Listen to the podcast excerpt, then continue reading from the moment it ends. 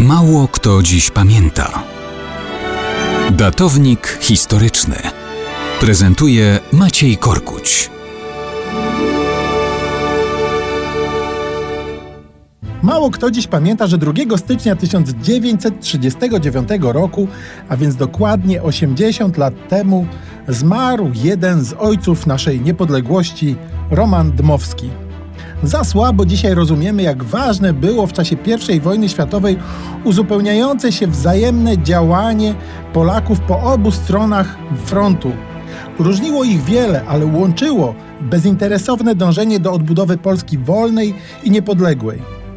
Legiony polskie i Piłsudski udowadniali Niemcom i Austriakom wartość żołnierza polskiego na frontach. Roman Dmowski przekuwał to na nasze atuty po stronie Ententy. Dobrym przykładem jest akt 5 listopada 1916 roku.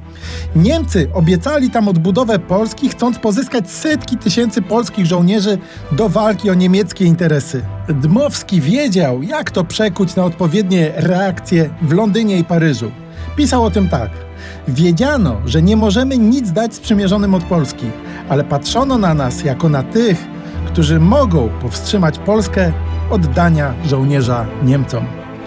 Stworzony przez niego Komitet Narodowy Polski konsekwentną polityką zapewnił w 1918 roku oficjalne uznanie naszego państwa za zwycięzców, mających miejsce wśród tych, którzy pokonali Niemcy.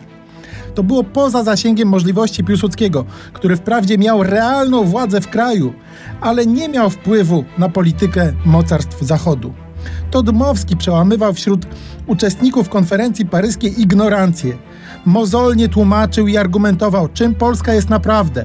Dokumentował, gdzie Polacy mieszkają, do których regionów mają prawa, przełamując schematy myślenia ludzi przyzwyczajonych do tego, że od 100 lat pojęcie Polski sprowadzono do karłowatego tworu kongresówki między Kaliszem a Bugiem. Dlatego pamiętajmy, że słowa Dmowskiego i działania w dyplomacji znaczyły nie mniej niż armaty na froncie.